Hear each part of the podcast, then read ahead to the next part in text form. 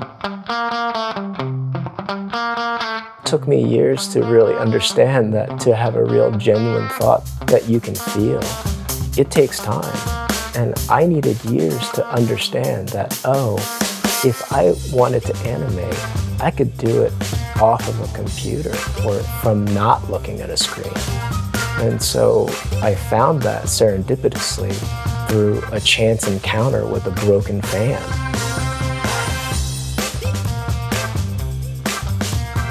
Hi, I'm Andrew Goldstein, and this is The Art Angle, a podcast from ArtNet News where the art world meets the real world, bringing each week's biggest story down to earth. Anyone who is driven by a car dealership in the United States has probably seen them. Inflatable nylon figures with smiley faces bending and twisting in the breeze. These roadside attention getters are known in the marketing world as tube men or sky dancers. The artist Paul Chan calls them breathers, and they have played a central role in his practice since he debuted his own uncanny renditions of the dancers in 2017 at Greene Naftali Gallery in New York. The swaying figures also symbolize the artist's own winding approach to his practice and the need, sometimes, to take a breather. After working primarily with video early in his career, including violating sanctions to shoot a video essay in Baghdad during the U.S. occupation, Chan grew exhausted by screens. He left art production for 5 years and opened his own book publishing house, the beloved indie outfit Badlands Unlimited, which has put out eclectic titles ranging from Saddam Hussein's speeches on democracy to the interactive ebook, What is a Kardashian? Chan made his return to visual art after realizing that those car lot tube men could be turned into off-screen animations. Now, the Breathers are the centerpiece of a major solo show at the Walker Art Center in Minneapolis, open through July 16th. ArtNet News' deputy editor Rachel Corbett sat down with Chan, a recent winner of the MacArthur Genius Grant, to talk about the tyranny of screens, his early adoption of crypto, and the importance in every artist's life of simply taking a break. Hi, Paul. Thanks so much for joining us today on The Art Angle. I'm really excited to talk to you. I'm a huge admirer for many years, so this is really a pleasure for me. Hey, it's great to be here. I'd like to go back and start in your earlier years in the 2000s, a period when you were involved in a lot of activism. You broke U.S. sanctions to go to Baghdad in 2002. You made these posters for a publication called The Occupied Wall Street Journal, and helped raise funds for organizations like Planned Parenthood, the ACLU. And so I thought it was interesting that you've also said that you try to keep your political work separate from your artistic practice in some ways. Can you tell me a little bit more about that and how you see this distinction? I think the distinction comes mainly from my particular experience in politics. Before anyone knew me as an artist, I had a fairly robust career as a political organizer. I was a labor organizer in the mid to late 90s. I worked with the first part-time teachers union called PFACT, based at Columbia College in Chicago. I worked with certain segments of the Teamsters Union, organizing strikes across the nation, in particular the UPS strike in the late 1990s. I was a media person for the large protest that was known later on as Seattle 99, the Seattle protests. And so I've always had both feet in what I thought was interesting and what I thought was worthy of my attention politically, which in the late to mid-90s was labor organizing. In the early 2000s, it was anti-war, and it just goes on because I'm just interested. And so my experience in political organizing comes from a very particular notion of what politics is. Because of that, I wanted to keep that experience real and keep it as on the ground as I could. As people started to know me as an artist, it seemed clear to me that even though art can be political, can work for a kind of social good, can be engaged in a way beyond what we normally think of as exhibitions in galleries and museums and not-for-profit spaces. It seemed also to me that that was a kind of political experience that I wasn't a party to, that I didn't have much experience in. And so it was important to me to keep them distinct, at least in my mind, so that I can more effectively do what I wanted to do. Was there a period in which you thought you might go into a different career, like in, say, labor organizing or something political? I think at a certain point in my life, I thought I was going to be in jail a lot. and so I'm happy that path didn't pan out. I think there, maybe this is particular to New York, I'm not sure. There are many ways to be in the arts, besides being an artist who shows in galleries and museums. Or even, to make a finer distinction, a commercial contemporary artist who shows in commercial venues, along with not-for-profit venues. When I was younger, it didn't occur to me that being an art simply meant being a commercial contemporary artist. It just occurred to me that I wanted to make things and to keep myself interested as I was making things. And so it just turned out that I became a commercial contemporary artist. You embody many of those roles in the arts yourself, as obviously a publisher too, which I want to talk about more later. So I think you've still managed to wear all of those different hats and show that being a commercial artist is not the only way. I agree. And maybe I can lean on your experience as a writer and talk about how if you were tasked to write the same thing over and over again, I think life would be a little boring. And through the boringness, you may feel like your senses are being deprived of their full capacity. Is that the case? For sure. And so I think those many hats that you talk about may simply be me trying to live and work in such a way that my senses don't atrophy. I think curiosity is the pleasure principle of thought. I truly believe that. And I've been lucky enough or dumb enough to think that the curiosity can lead me to experiences and work that will allow me to retain a sense of satisfaction and interest in whatever it is that I do. And that may mean making artwork, but it can also perhaps mean making posters for people or books or not doing anything in particular. When you were making your earlier video installations, and then you've said that you decided you hated, maybe not hated screens, were very tired of screens and really couldn't bear the thought of making art on them anymore. I wonder if that's similar to what you're talking about now, that feeling of doing the same thing over and over again. And also because screens, of course, are beyond just your art practice. They're everywhere in life, more and more. And then, in fact, you made this body of work that involved video projectors that had no screen to project anything on. So they were these completely useless objects brought down. So I'm wondering if that's what you were feeling and what drew you away from those early video works.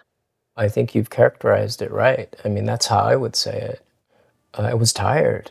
I think back in the mid to late 2000s, I've had a fairly intense time making fairly intense work that comes out of projectors, whether they're projected onto the floor or specially mounted screens or on unorthodox walls. And I was very grateful for the opportunity to have shown them. But I think around 2007, 2008, I was tired of screens and tired of projected images. Back then in the Stone Ages, smartphones were just coming to the fore, but I could see the writing on the wall. You could see that these phones would be able to play videos at a higher definition than what we would ever know. And now it seems normal that you can watch a whole movie or hours and hours of YouTube videos of some lecture on your phone, no problem. But back then it was novel. The ubiquity of the screens was coming, and it tired me thinking about it. It wasn't exciting. It was a little depressing, and it was moreover depressing because the dominant thread in my work at the time were screen-based. And so I think I needed to choose, or at least I had to acknowledge that I was freaking tired of screens. And the question then becomes, what do I do about it? Yeah, I think that's pretty prescient because that's how I feel now, for sure. It's terrible, right? It's just terrible. Can I ask you, do you write on a screen? Do you write by hand? Do you write on a screen? Well, it's funny because when I'm thinking something through, like when I have a germ of an idea that I want to develop, I actually go find that I write it by hand on paper and kind of draw lines connecting thoughts. But when I want to actually create the text, I go and I write it directly on the screen. It's ruined my eyes. I go from screen to screen all day long. But it's interesting. I think it is interesting that there's still some part of my brain that instinctively rejects the screen, like the deeper thought part of my brain. It is an essay for an enterprising art historian someday.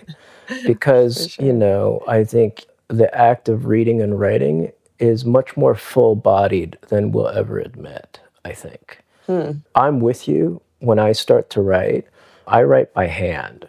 And I don't think it's because I want to feel like I'm Oscar Wilde. I think it's because I think the act of moving your hand in the particular way with the touching of the paper, perhaps even with the smell of the ink that we may not register consciously, but is still there, I think puts us into a particularly different kind of attention than, say, when we look at a screen. And that attentiveness, I think, gives us that feeling of having something more substantive, or at least substantively, qualitatively different than when we type on a screen. I agree. And I almost wonder if it feels slightly more permanent. Like once you mark it down, you kind of want to say it a little bit more correctly when you're marking it down versus a computer when you know you can just delete it all in 1 second.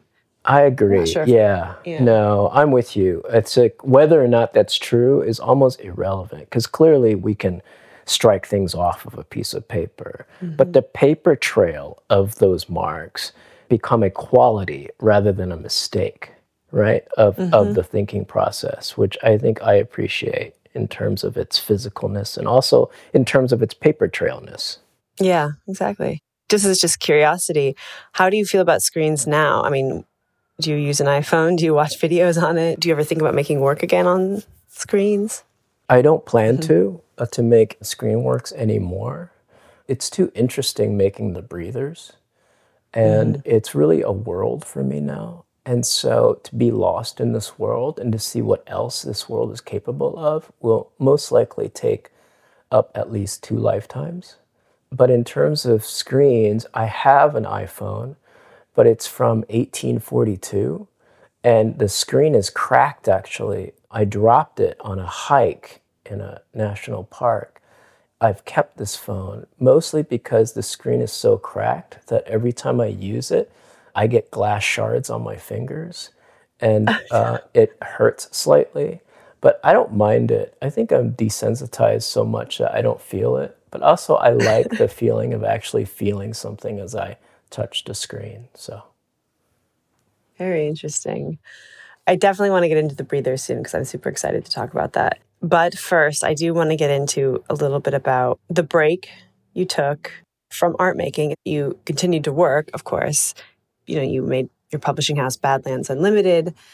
Can we just tell a little about what precipitated that break? Because I think it then relates into the Breathers and other bodies of work.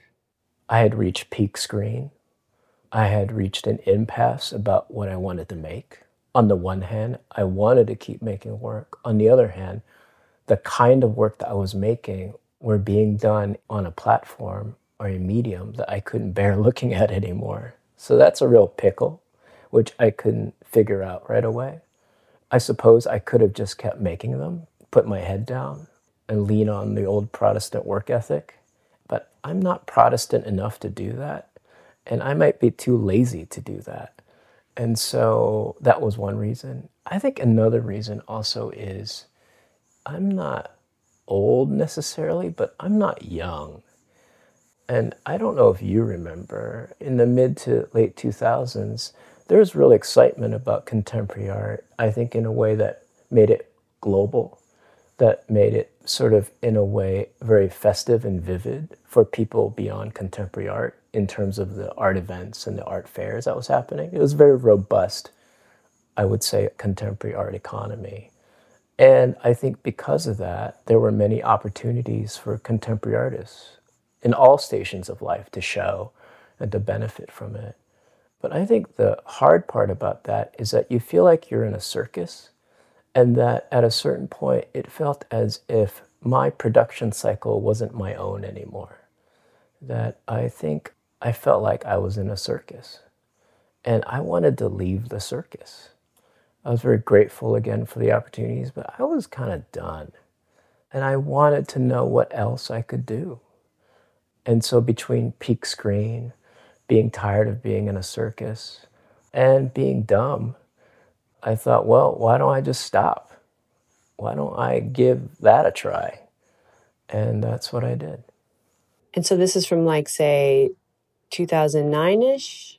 Almost 2008, really. The last major work that I did was Sod for Sod's Sake, which I basically finished in early 2008. It was shown later. But my timeline is really about what I make as opposed to what I show. So around 2008, I was already kind of done. So how did you find yourself getting into publishing and creating Badlands? I've always wanted to publish books, but I didn't have the money. That's one thing. The other thing is, like I said before, there are many ways to be in the arts. And I think before anyone knew me as an artist, I hung out with zine makers. And I was a fellow traveler in the sort of zine culture in the mid to late 90s. I would write for and help people put together zines. Zines like Punk Planet, Maximum Rock and Roll, mostly punk zines, but also some art zines. And so I had experience making media. And media at that time in the late to mid-90s was, you know, zines and some video, but mostly paper publications. And certainly it came in handy with the political work when we were making flyers for the UPS strike, for instance, or when there was a newspaper strike in Detroit. In Baghdad, for instance, I spent a third of my time at a print shop where they had a large-scale printer that I could help the activist group I was working with print large anti-war signs in Baghdad. In the middle of the queue, the print shop would be printing signs for a new chicken restaurant or a sign for Saddam Hussein. It was surreal. But I've had a long history of print production. And when I stopped making work, I tried to figure out what else I can do. And I think the thing that I landed on was the idea of starting a press, not just to make zines and artist books, but to make books that I used to read. I didn't grow up reading artist monographs. I didn't grow up reading big books that weigh 100 pounds and cost $65.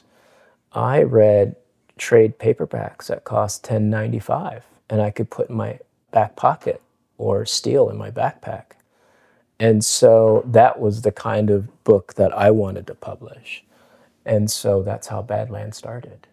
And then it seems like the titles you publish, they're wide-ranging. I think the first one I read was actually The Incredible On Democracy by Saddam Hussein. Which, you read that. I think that was the first one I ever got, and it was kind of just irresistible, that title. And I'm guessing maybe came out of your experience in Iraq. I'm not sure. Yeah, that was a gift from an activist who thought that I had a perverse enough sense of humor to want to see it. And he was right. Yeah, right.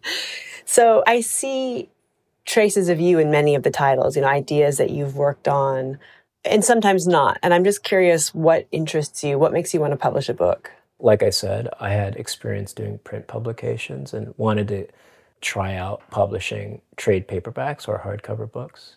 Also, you know, you might remember at the time that ebooks were on the ascent.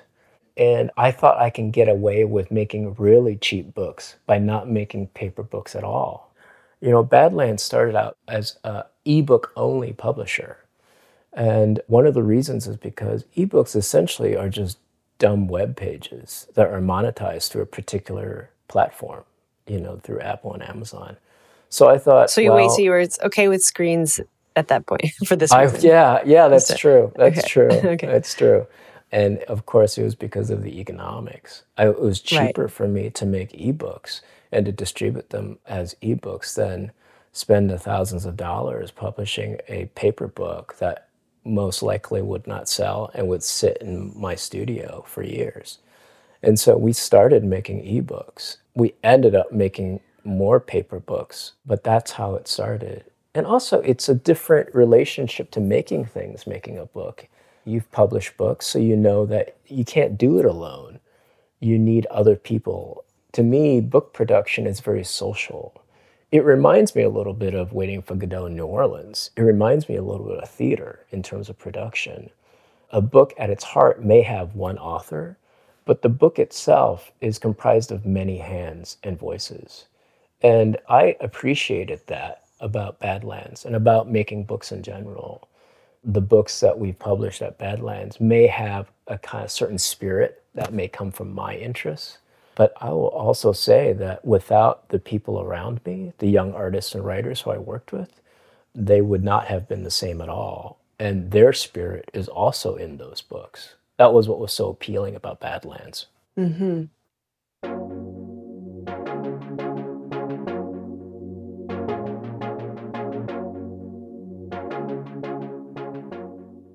And Badlands accepted crypto early on, right? Yeah, I believe we are the first art book publisher to accept crypto as a form of payment for books and artwork. We began doing it at the New York Art Book Fair, which at the time was at MoMA PS1 in 2011. We put out a sign. One person, I think, asked us about it. And we kind of on and off kept doing it at the New York Art Book Fair. And it wasn't only until 2017 that I think someone actually bought something from us using crypto. Uh-huh. Now, of course, this new book you have from Badlands, Wisdom from Tominaga Nakamoto, a philosopher, and which has a lot to do with Bitcoin. So I wonder if you can tell us a little bit about, first of all, why you wanted to offer using crypto at Badlands, and also why this new book has come out. You obviously have an interest in this subject. When I started Badlands, one of the ambitions was that Badlands was going to be a vendor on the Silk Road. Do you remember the Silk Road? Yeah. So the Silk Road, for people who don't know, is an illicit dark web market that was founded by Ross Uprecht, this young man who started this dark web market. You could basically buy anything on it. And one of the ambitions for Badlands was to not only sell works online on a regular website, and also try to sell works at the New York Art Book Fair, but also be a vendor on the Silk Road so that we can sell artworks and books through the dark web. And so as we were researching how to do that, we realized that in order to be a vendor on the Silk Road, you had to use something called Bitcoin. And so the education about Bitcoin was really about being a vendor on the Silk Road. Interesting, wow. And so Silk Road was closed, and Ross Uprecht has now 3 life sentences on his hand for running the Silk Road. But that's how I became aware of it. And the more I became aware of it, the more interested I got in terms of the technology. Because for me, it's not just a digital currency, but really a form of publishing. And I think that's one of the sort of my abiding interest in cryptocurrencies, in particular Bitcoin, that whatever people may think of it, and many people think about it all the time, and people have many different opinions and thoughts about it. One of the things I think about it is that it's a form of publishing, because to me, the blockchain is essentially a giant piece of automatic writing. And when I first learned about Bitcoin and the blockchain, that's how I saw it. It may be because I was a publisher, but I still think that's the case. And so my abiding interest in crypto really is sort of multidimensional, I suppose. But one of them, interestingly, is that it's publishing. That's interesting. I've never thought about it in those terms. Why did you want to sell on the Silk Road? Were there certain markets you were hoping to reach that you couldn't otherwise? Yeah, people who had no idea about art and culture, I think. Yeah. You know, I go back to the idea that curiosity is the pleasure principle of thought. I was beginning to understand the art book distribution economy. I think I kind of understand, although that's probably a real reach, about the distribution economics of art. But I didn't know the economics of the dark web. And I was curious. And so I just thought, why not give it a go? It never worked out, but I think the experience was interesting. And I learned something from it. So I do want to go back into how you went back into sort of more traditional art making. I think for me, it was finding a new reason to make work by realizing that I can animate without having the screen or a video projection be a part of the animation. I think in general, we need time to think. Maybe it's obvious for people, but for someone like me who's been poisoned by the history of philosophy so much because I have a weird, peculiar passion for it, that's a real revelation. Because so much of Western philosophy talks about how thought is and thinking is timeless. And it's a curious idea. And I understand the motivation that you want to believe that a good thought will last a lifetime and that it will last in perpetuity. But that also means that it's as if thinking doesn't take any time. It should just come instantly to you, you know, like the taste of bitterness in some fruit. And that's just not true. It took me years to really understand that to have a real genuine thought that you can feel, it takes time. And I needed years to understand that, oh, if I wanted to animate, I could do it off of a computer or from not looking at a screen. And so I found that serendipitously through a chance encounter with a broken fan. And I think I've been different ever since. I didn't think that I was going to keep making work. I made work that I call works on strike that I think may be works but may not be. They may simply be me torturing video projectors, like you said, the non-projections, the projectors that don't project anything. But it was really an encounter with a broken fan that made me realize that I could animate again. And that was it. I've been different since. What was the fan blowing on, or what did it do? Oh, are you ready for a story, Rachel? I am so ready. That's what we're here for. I was in a studio space that had previously been used by artist Rachel Harrison. And in this space, as I was working in there, was a fan. And I was just putzing around, and I noticed the fan that Rachel had left behind. And it was a typical sort of fan that you get at, you know, a hardware store. It's a floor fan. It sat on the floor. It wasn't big. It was like a home fan. But it was broken so that you couldn't pivot it at all. You can't change the angle of how the air blew. It would only blow towards the ceiling, right? And I turned it on, and I started looking at it, and I thought, that kind of looks like those fans that you see at used car dealerships, where there would be a piece of fabric tube strapped on it, and it looked like an animated figure that looked like it was on meth trying to get your attention so that you would buy a used car. And I kept looking at it, and I realized, that's a form of animation. They're moving. But instead of looking at a screen, you're looking at a piece of fabric being animated by air. And then I kept looking at it for a couple days, in fact, and I thought, maybe I could make one of those tubes and see what it'd be like and strap it on this fan. And at that point, I had never sewn before. I'd worked the fabric just a tiny bit, but on collages and things. I don't know what those sky dancers, those tube men that you see at malls and parking lots, I don't know what they were made of. I don't know how they were made. I knew nothing about sewing machines, pattern making. But curiosity got the best of me. So I worked with my assistant at the time, Cassie, And she knew a little bit about sewing. So I drew up something. We bought the fabric. She taught me how to sew a little, and then we sewed it together. And we made this very pathetic-looking tube. It wasn't even a tube. It was like a tube, and then at the tip of the tube, it was a point, because I didn't know how to make a seam. I just didn't know. And then we sewed two very thin arms on it, very long, thin arms. And we strapped it on with tape onto the fan, and we turned it on, and it filled up with air, so it stood up, and it stood around 8-9 feet tall.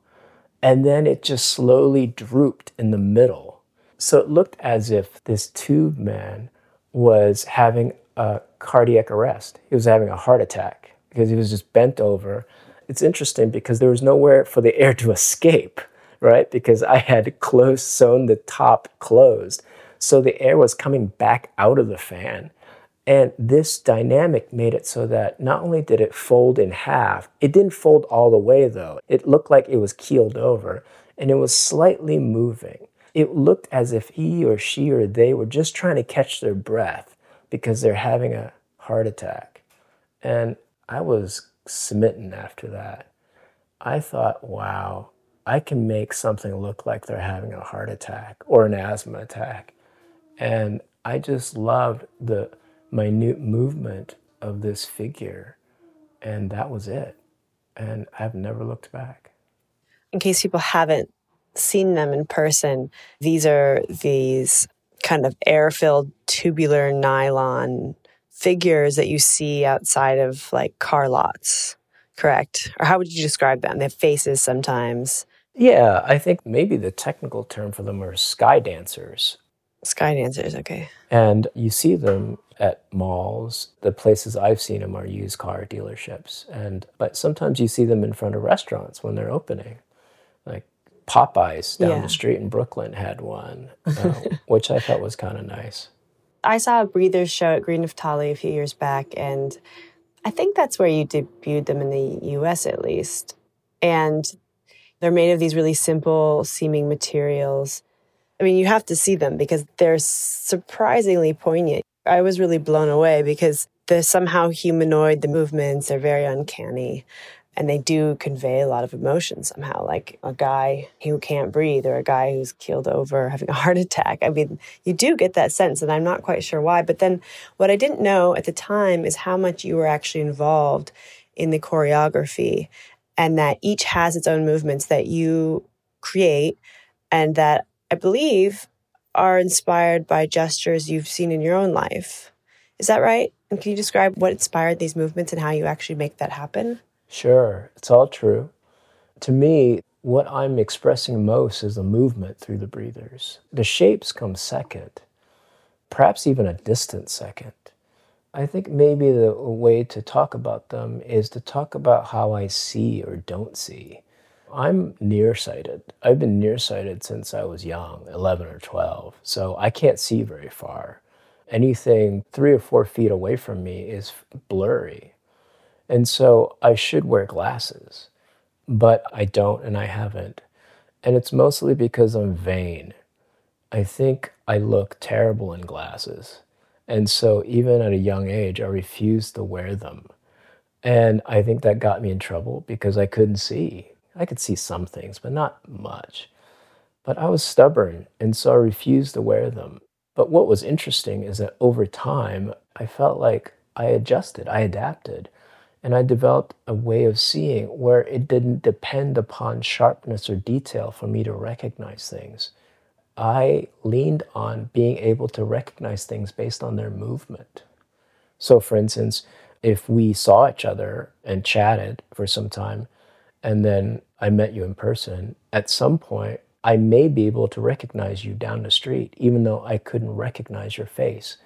But what I might be able to do is recognize how you moved, how you walked.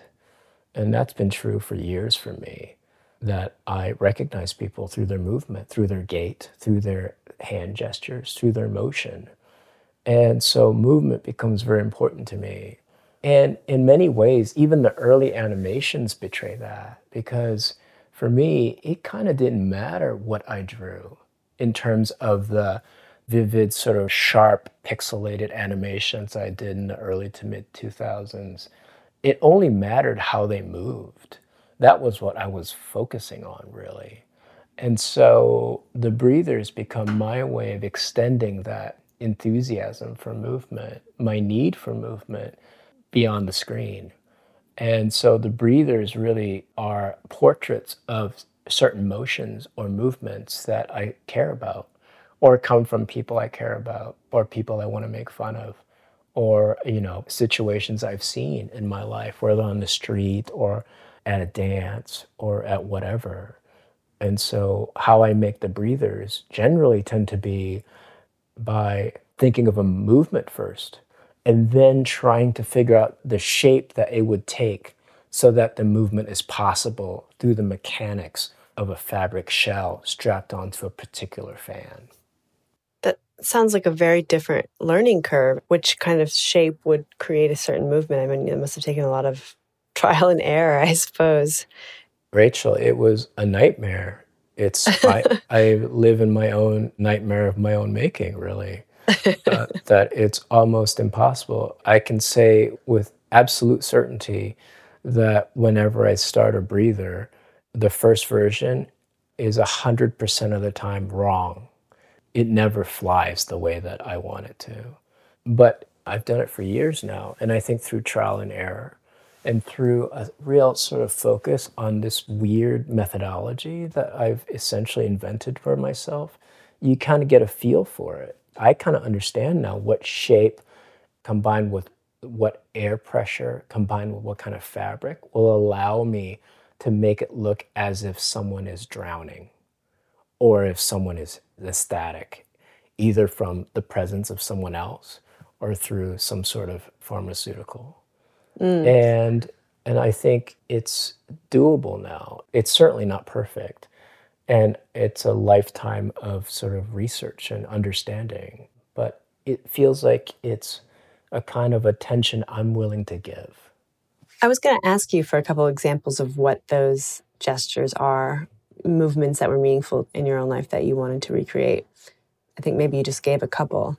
I think one salient one for me is there was a work in the last Greene Naftali show in the front room that is as close to a self-portrait as it gets. And it's a singular Breather with arms clasped together holding what looked like a very light towel. But it looks as if it's struggling, holding on to that towel and lifting that towel. And it's the movement of me having an asthma attack. And it took, I think, 40-something iterations for that Breather to come about. All the Breathers that you see have multiple prototypes, upwards of 40. And that means in my studio, I have 20 to 30 full-size versions of those Breathers that don't fly right.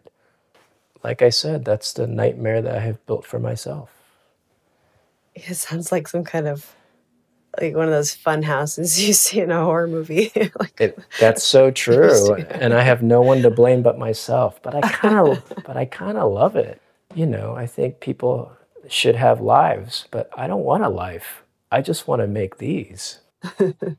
I do want to ask you about the Walker show, of course, and the Breathers are at the very center of it. It's called On Breathers and the Value and Pleasure of Work. That title sums up a lot of the subjects we've been talking about here. I'm curious how involved you were in the show and also in, you know, making this body of work as the centerpiece of it, whether that was all the curators. Yeah, it wasn't all the curators, but I couldn't have done it without them. In particular, Pavel Pish, who's the Walker curator who invited me to show at the Walker. So he approached me, I think 2019 maybe, and he asked me if I was interested, and I wasn't interested, but talking to him over time, it seemed to me that it was worth working with him. And so we sort of batted around ideas, and I think we settled on the idea of calling the show Breathers. And what's cool about it for me is that it centers the recent work that I've been doing called Breathers. But also, he was open and interested in the idea of Breathers in another way, which is the idea of taking a break, taking a breather. And I love that idea, that I think in many ways it's a kind of a meta title, that not only does the show center on the Breathers' work, but also the idea of what it means to take a break and what you do during a break, or what actually a break is, what a breather is, what it can give you, what it can't give you, what it is in relations to what you were doing before. And so I think conceptually it was very rich that way, which is in a way also why a lot of the Badlands work is in the show, along with some of the what I call the arguments work and the non-projections work, because they all in a way are emblematic of a certain break that I took from what I had been doing before. Mm-hmm, definitely. I'm just curious because you said you didn't want to do the show at first, which is surprising because I would think a lot of artists would jump at the chance to have a museum show at the Walker. What was your hesitation? I think Occam's razor is key here. I think the simpler answer is that I'm lazy, and that I didn't want to take time away from what I was into at that time, and still am now. And to make time for those things becomes one of those sort of experiments in living that I've tried to give myself. Yeah, I think that couldn't be more timely a sentiment than now, with everyone working from home and there being no separation, and we're watching screens all day long and there's very little attention for thought and curiosity, and that the pleasure principle, which I love that you say, we lose out on that more and more, it feels like. Yeah, I agree. And I think to me, what we lose out on most are choices and options that aren't self-evident or given. I think if we believe Duchamp, that what is important in a way is not the art, but the creative act. It may mean simply reorienting ourselves to see that creative act manifesting in more than art, and what that would look like and how that would play out in all aspects of social and political life. I think that's an important idea, especially now, as you say, because everyone is so tired and overworked, overburdened. And I think we all know that when we're overworked and overburdened, we can't think straight. And when we can't think straight or think rightly or think clearly, we may not also be able to think creatively, to give ourselves choices where none are evident or given, and to think of other ways of doing things. And that to me is very important. Yeah, I couldn't agree more. And I think that's a good note to leave it on. Yeah, this was a lot of fun. Thanks for having me. That's it for this week's episode of The Art Angle. If you like what you heard, you can subscribe to the show on Apple Podcasts, Spotify, or wherever else you get your podcasts. Also, take a moment to rate and review us. It will help other listeners discover what we're doing. The Art Angle is produced by Sonia Manolili, Tim Schneider, and Caroline Goldstein. Thanks for listening, and see you next week.